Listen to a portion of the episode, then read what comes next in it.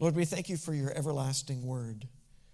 We thank you that your word became flesh and dwelt among us, and that's what we celebrate at Christmas. We celebrate your arrival in our world. We celebrate your salvation extended to us. We celebrate that in you we have everlasting life, eternal hope.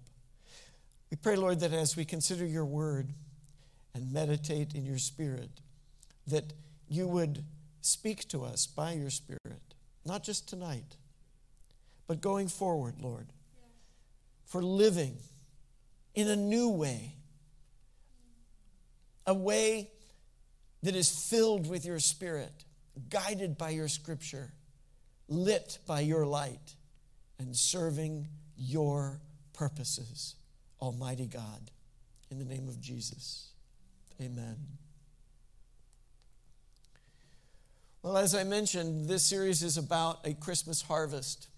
And we've been talking about how the word of the Lord is productive and plentiful, pure and prophetic.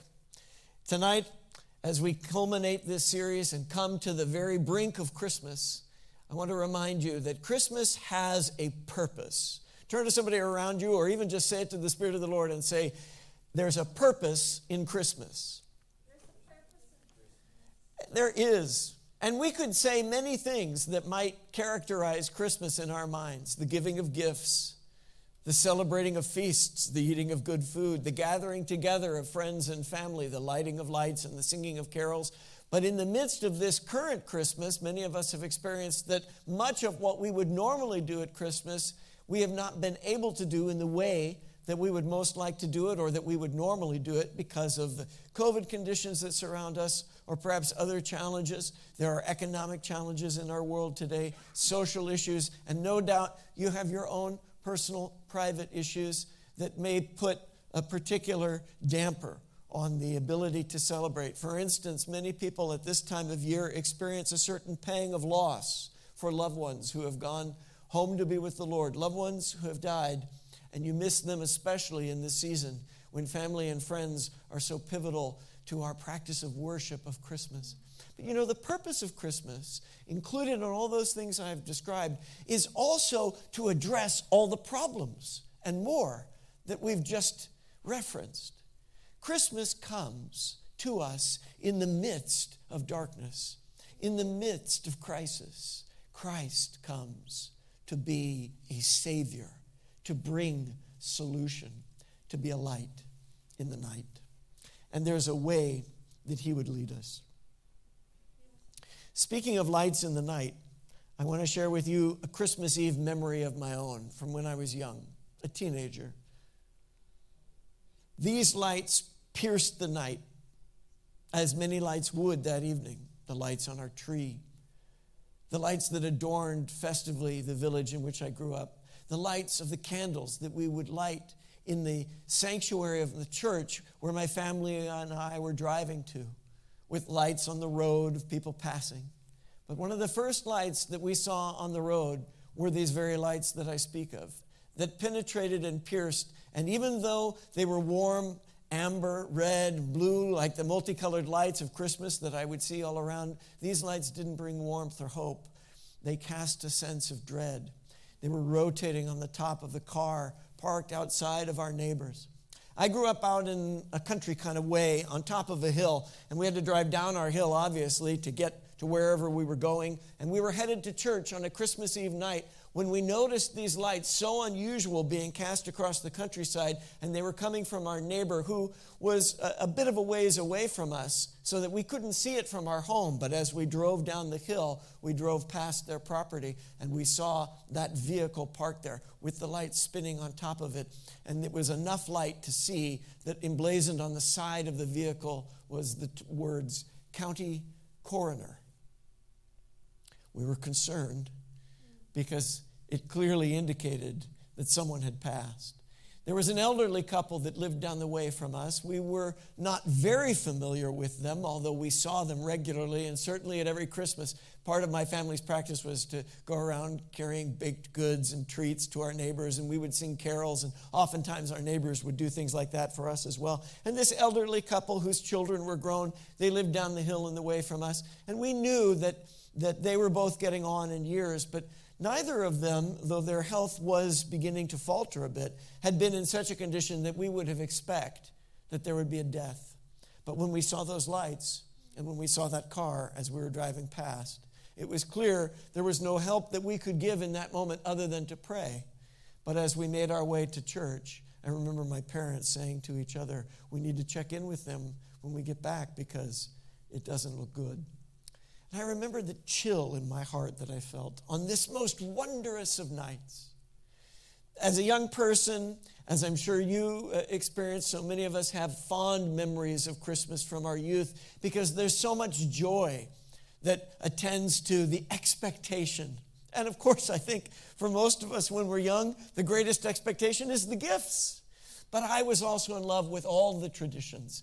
For me, Christmas time was the most wonderful time of year, and I loved every aspect of it. I loved decorating our church and the fellowship that we would have there with friends and family members as we came in the early parts of December to get the church ready. I loved the smell of cooking and candy making that would go on in the kitchen as my mother prepared things, and sometimes we kids would help. We had a tradition of making iced cookies and decorating them for Christmas.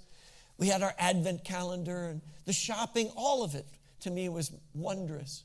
And here was this cold recognition that even in the warmest time, there could be a bleak reminder of death. Later, we would discover that it was true. The, the gentleman of that elderly couple that I mentioned had passed away on Christmas Eve. And I remember as a young man thinking, well, what a tragedy that someone would die on Christmas Eve. It almost seemed as though it couldn't happen at that time. Later, I would learn that, of course, not only is it in terms of life and death always just another day, always people being born, always people dying, but in fact, the holidays are a time when there is not unusually an increase in, in deaths, in part because of, here at least in the Northern Hemisphere, of course, the colder weather and even in non COVID years, the conditions of, of uh, influenza, of the common flu strains, and pneumonia, and so forth, uh, can be a, a, particular risk. Also, I think it is a reality of the holiday season that there are many stresses and strains and emotional ups and downs. And so it's not unusual that at that time of year someone may pass. And it is a very difficult thing to deal with, maybe in your family or in your history, you have dealt with that, or maybe even you are dealing with it this year. There are those we know and love who have gone home to be with the Lord, even in this immediate season. And if that's where you are right now, I want you to know that our prayers are with you. Our condolences reach out to you. But even more importantly, the Lord Jesus Christ is with you. Amen. The reminder of those lights in my memory has grown warmer and deeper and richer over time.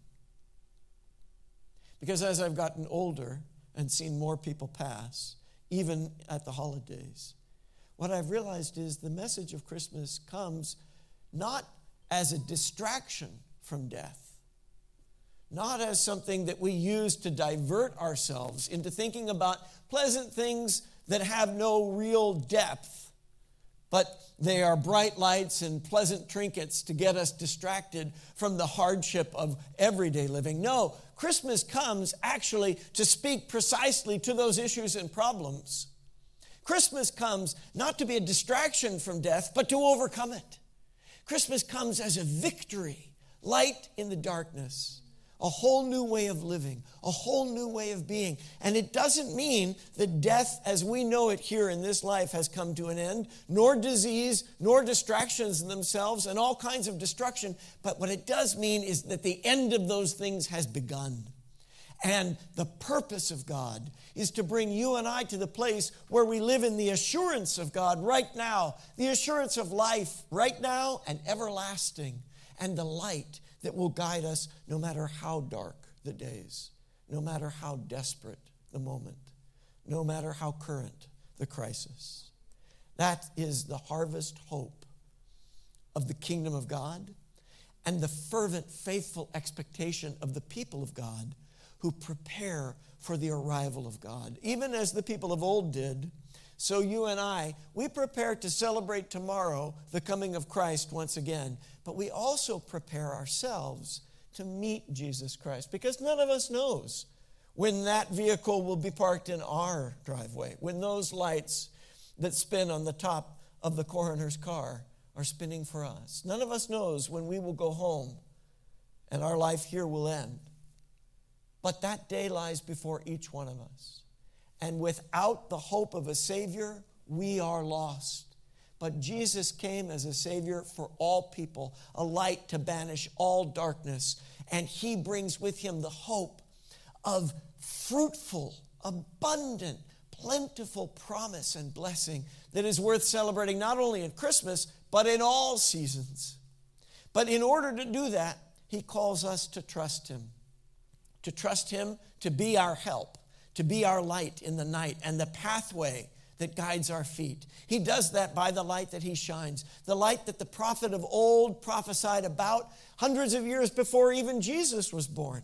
So, thousands of years before your time and mine, Isaiah was saying there would be people who would be walking in the darkness of death and disease and discouragement and depression, but a light would shine on them and a harvest hope would come to them because of the Prince of Peace who has been born to shine a light into our world and bring hope to all that would be willing to put their hope in him. That promise is a productive one, and it's what led the Magi to the Lord Jesus Christ. They came to know about the Word of God because of the hardship of the people of God. Hundreds of years before Jesus' birth, when the people of God, ancient Israel, had gone astray and given themselves over to idolatry, the Lord brought discipline to them. He used the people and nations around them to put them into a position where they recognized their great need for Him.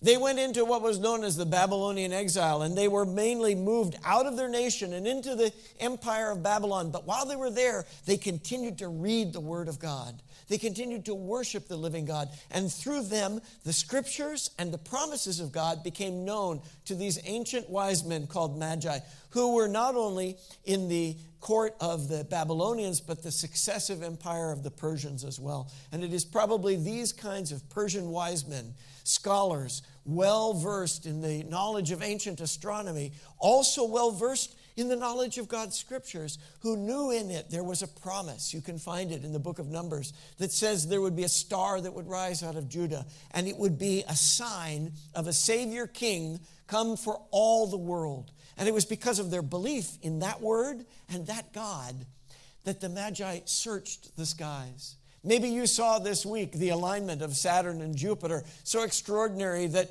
it is probably the closest and most visible such alignment from here on Earth in 800 years, the closest uh, in any measure from here on Earth in at least 400 years. Maybe it was something like that that the Magi saw. But in any case, there was a natural evidence of God's supernatural fulfillment of God's scriptural promise, and they followed that star. And they did that bearing gifts. They came at great cost to themselves. Representing kings, they brought the gold of a king to the King of Kings. In our series, we spent time talking about how you and I are called to follow this model of the Magi, to acknowledge the arrival of Jesus in our life by giving our gold to God. That means giving of our time, of our talent, and our treasure. It means making monetary gift to people in need in the name of the Lord. It means as a believer, you're called to support your church. And I thank you for those who are members of PCF. Mga kapati, God bless you for your ongoing giving to this church. For those that are guests and friends with us, give to your church. It's the primary place that you're being fed in the Spirit. It's the primary place where you should bring in your tithe and offering to the Lord.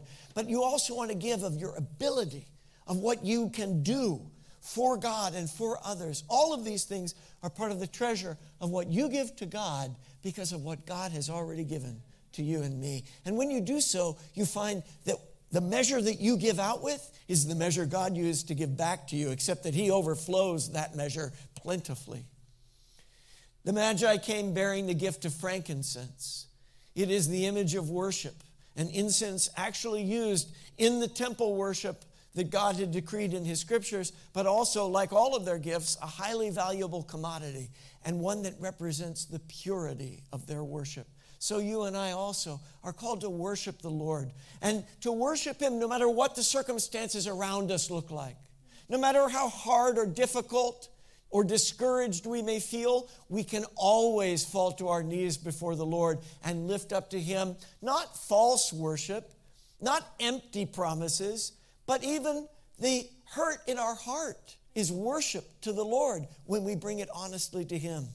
You don't have to be perfect to come and worship God, just be yourself. And that will be the purity of your worship. But in that, God will perfect you in who He is. Because as you are yourself, He will be Himself. And He will make you more like Him in the purity of your worship. They came bringing the gift of myrrh, which is a resin made from the, the sap of a tree, a thorny bush. As I've mentioned in previous messages, it may have been the very bush that gave rise to the crown of thorns that Jesus Christ Himself wore. And in that, myrrh, which means bitter and tastes bitter, and was used as an additive in wine in ancient times because of its narcotic effect, because it was a medicinal quality, but it also was used to speed convicted criminals like Jesus on the cross to his death. Jesus rejected it, but it was given typically to those in that kind of a circumstance because of its bitter quality that allowed for a numbing experience. In all of these ways, myrrh is prophetically representative of the sacrifice. And it helps us to recognize that right from the beginning, it is not just something that Jesus ultimately learned to accept, it is the very purpose that he came for. On Sunday, when I preach a message in a new series, it is entitled For This Very Purpose. And it comes out of John chapter 12 in which Jesus talks about going to the cross. And as he comes to the cross, he says, My heart is troubled, but what should I say? Father, deliver me from this hour? No, for this very purpose I came. You see, at Christmas, we don't just celebrate lights and songs, we celebrate that someone came to die for us who was so perfect that his death atones for us. And that someone is the one who made us and knows us best and loves us most and gave all for us. So you and I also are called to mark the message of myrrh and to realize that as we give ourselves to the Lord, He does not promise us that everything will be rosy. You know that old song, I didn't promise you a rose garden? Well, if He did, He promised it with thorns. But the thorns have a purpose. And even if you and I can't always understand that purpose, His presence will prophetically enable us to carry on with faith, faith in Him, because He who has promised is faithful. He also will fulfill that promise. These three gifts are a kind of trinity. And in fact, they are a set of symbols that reflect the Lord, the, the Godhead three in one. Father, Son, and Holy Spirit. The gold of the King, durable, beautiful, untarnishable, a natural element created by the Creator, reflective of the Father God. The incense of worship, pure and filling the altar with a fine fragrance like the very glory cloud of the Holy Spirit that attended the tabernacle of Israel of old and will attend to you and I, even now, even this very night. The Holy Spirit hovering over you and drawing you to Him, and also entering into you, if you will receive Him, with the purity of God's promised love. And the prophetic symbol of the Son, our Savior the man of sorrows, acquainted with sin, who went to the cross and carried the thorns so that you and I could taste of his sweetness as he took the bitter punishment of our sin upon himself. In fact, these gifts are also a prophetic set of symbols about Jesus Christ himself. For Jesus is King of kings, and he is our great high priest, and he is the prophet of all prophets the prophet whose very spirit is the spirit of prophecy. So, in these gifts, we receive a message about the mission of the Magi. Their mission, like yours and mine, is to come and worship the Lord according to the scriptures. And in that, there's a fruitful invitation that will bring about multiplication of blessings in our lives. Their, their mission and their worship reveals just how productive the Word of God's call is and how it potentiates a plentiful harvest of witness in the lives of those who are following the light of the Lord by His Word, by His Spirit, because He will lead us into pure worship. He will equip us for prophetic ministry. He will instruct us in how to live purposefully, to live for a reason that cannot die, because that reason already died and is alive forevermore. Like Jesus, who appeared to John on the island of Patmos in the book of Revelation, Jesus says to you and I tonight, Not only was I that babe that was born in Bethlehem, I was that man that was crucified in Jerusalem. I was dead, and behold, I am alive forevermore. And I have a purpose for you. Amen. And that purpose, that is the purpose of Christmas.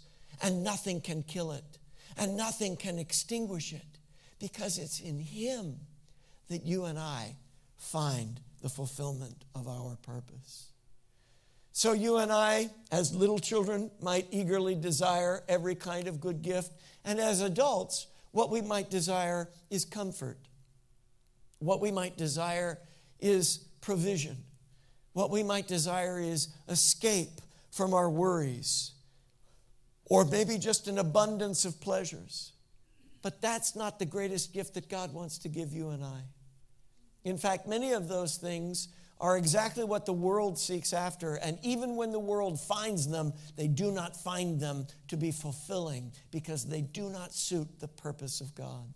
But the people of God, when they experience the greatest gift that God has to give, which is Himself, what they find is even without provision, even in a place where there seems to be no protection, even in a time of disaster, disease, discouragement, or destruction, nothing can shake you because you've received the greater gift from God, which is the ability to live in Him and to live by Him in a different way. When we fall down and worship the Lord, it is impossible for us to do that sincerely and not arise renewed because we are transformed by the worship that God enables us to enter into, and we are edified to see a new way. Look at, in our concluding moments, the concluding message of the Magi's mission. After they came, rejoicing at the light, rejoicing at the life of the child, and giving of their gifts, then they had to go back. And you know, that's the way it is for us at Christmas, too. The day arrives and its joys with it, but then Christmas is over. And sometimes that's the hardest time of year for some people. I myself have often struggled with the end of the holiday season and the resumption of of regular life. In these days, you and I might rejoice just to have regular life again. In fact, maybe there is in this present moment with all the COVID crisis and everything else something to celebrate, which is that God has enabled us to be reminded of what a blessing it is just to be able to go out of your house and gather together with friends. Will any one of us be able to do those things again without rejoicing over them? I hope that we will remember. Because, friends, there will be a time when this season and all of its hardships will be in the past. And if things stabilize and normalize, it would be a shame if you and I forget what a blessing it is just to be able to live a normal life. Maybe you and I need to live that normal life in a new way with a renewed sense of purpose and a more diligent focus on God. Because, in fact, if we just go back to our old ways, on our old roads, we might find new problems. The Lord warned the Magi not to go back the way they came. The way they had came, was the normal way. They came through the, uh, the appeal to the king Herod. They came through the normal diplomatic channels, but that Herod king was a liar and intended not only to try and kill Christ, which he didn't succeed, although he killed many other children, part of the bitter blessing of that season. He also, no doubt, would have tried to do harm to the Magi. But because they were already dedicated to the word of the Lord, and to worship. That meant they were available to his spirit. And by his spirit, he spoke to them in a dream and said, Go a different way. I'm still going to bring you home, but I'm going to bring you another way. There is in the prophet Isaiah a similar kind of message about what happens when you and I bow down to the Lord and then arise enlightened by his spirit and his truth. Arise, shine, for your light has come. This is the same prophet through whom the prophecy of Isaiah 9 was spoken in a previous time. And now in Isaiah 60, there is this word that says, The light has come, the glory of the Lord rises over you. There's darkness all around, thick darkness over all kinds of people. But the nations will look to you, people of God, when you are looking to the Lord. And there will be a radiance of the Lord upon you, and they will see it. So look up, lift up your eyes, and look about you. Look at the fields ripe for harvest. Look up, for your salvation draws near. And when you look up that way, you'll be lifted up in the things of the Lord and enlightened and be a light to the world around you. And you will be radiant with joy. Your heart will throb and swell with joy. And you'll be a witness to the world around you. So, the author of Hebrews says in the New Testament, since you and I actually have seen this light now, since Jesus has come to make that light known to us and to shine it into our lights, lives, so, by that new and living way that He has opened up for you and I, through the veil that is His flesh that was pierced and penetrated for us, since He has come to make atonement for us as this great high priest, draw close to Him now because He is close to you. This Christmas Eve, He is close to you. Wherever you are, whenever you hear these words or get this message, He is close to you. He has come to you to cleanse you, to encourage you, to lift you up. Let's hold fast to our confession of hope without wavering, not forsaking the gathering together, but instead continuing to believe in the promise and the one who made it, and encouraging one another even as we see the day drawing near. You and I, we know that we anticipate Christmas, and then suddenly when Christmas comes, what do we always say? I can't believe it's here. Even in this year, even at this time, I'm saying, I can't believe it. Christmas is here. Friends, there's a day when Jesus will come in the clouds. And as many times as it has been talked about, and as many times as it's been prophesied, and as many times as God has promised it and warned and tried to ready his people, still the response of people on earth will be, I can't believe it's here, but it's coming. So you and I, let's attend to the purpose of our soon coming King as the day draw nears. The light of the Lord dawns in your heart tonight. A new day is offered to you tonight by God. It doesn't matter what goes on with COVID. It doesn't matter what crisis you have faced. It does not matter what desperation, hardship, or grief you're experiencing. I don't mean to say it doesn't matter to God, and I'm not saying it shouldn't matter to you. What I mean is it cannot cancel the light, and it cannot cancel Christmas, and it cannot put a stop or an end to the new and living way that the Lord wants to lead you and I in as we trust our hearts to Him. Remember what Paul said in Corinthians? eagerly desire the greatest gifts that God has to give. And there are many gifts of the Spirit. We've talked about them in prior times. We will talk about more of them in days to come. But Paul says, by the inspiration of the Spirit, let me show you the most excellent way, a new way to live. Even as Jesus Christ said, a new commandment I give, which is that you love one another. Love. When I was a child, I talked like a child. I thought like a child. I reasoned like a child. My hope for Christmas was about the presents I would gift, get. My fear at Christmas was about the death that comes, and maybe even my own. But when I became a man, I was able to put away childish things. And when I mature in the Spirit, I realize the greatest gift of Christmas is not the gifts that I get, but the ability I have to give the love of God that is alive in me because He first loved us. Faith, hope, and love, nothing can shake them. They will never pass away. And the greatest of these is love. That's our harvest hope. That's our Christmas promise. The spirit led way that God guides us in is the way of love. And it is love, the love of the Lord, not the way the, lo- the world loves, but the word of the Lord and the truth of the Lord will prepare us for the coming of the Lord. Our eternal Creator came to be born in that cradle in Bethlehem, just like Brother John was saying earlier. How astonishing to think that the everlasting Maker himself became a child born into this world, a man who died on the cross and rose again and has ascended to the Father and is coming again and has a purpose for you and I at Christmas and always, which is that we would be fruitful, that we would bear much fruit, that we would have much joy, that we would live in the light no matter the dark, because His light is greater than the dark and His life is greater than death. And the greatest gift that He has for you today is love, His love. It is eternal, it is boundless, it is the purpose of Christmas.